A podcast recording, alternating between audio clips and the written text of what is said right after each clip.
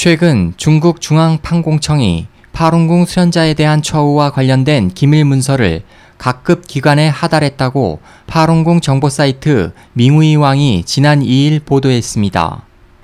중앙판공청은 이번 문서에서 1999년부터 현재까지 파룬궁 수련자와 가족 등에 대한 탄압이 계속된 것을 인정하고 해탈이라는 표현을 사용해 이들에 대한 탄압을 점차 중지할 의사를 밝혔습니다. 하지만 해탈의 조건으로 파룬궁 수련자의 수련 포기를 요구하고 있어 또 다른 탄압의 형태를 만드는 것이 아니냐는 의혹이 일고 있습니다.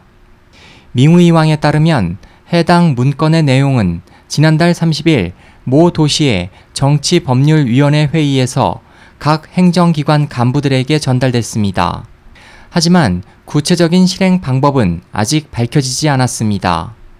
지난 17년간 중국에서 심신 수련법인 파룬공을 수련해온 수련자들은 중국 정부로부터 수련을 견지한다는 이유로 불법 체포 및 수감됐으며 수감 중 끔찍한 정신적, 육체적 각종 고문을 당해왔습니다. 수련자 본인 외에 자녀나 친인척들도 당국으로부터 진학, 군입대, 승진 등에 대해 불공정한 대우를 받아왔습니다.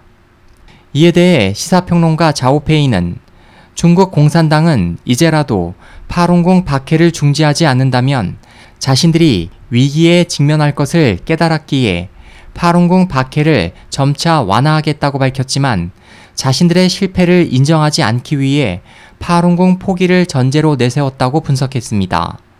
그는 파룬공 수련자들이 그들의 수련을 포기하지 않아도 탄압은 중지되지 않을 수 없다며 중국이 이들에 대해 반인류, 반사회적 본질과 진선인 반대의 입장을 계속 고수한다면 전 세계적 반발의 직면에 스스로가 붕괴할 위험이 있기 때문이라고 설명했습니다.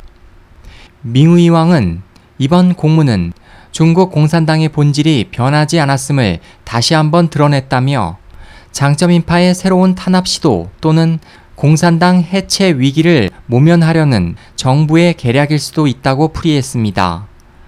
SOH 희망지성 국제방송 홍승일이었습니다.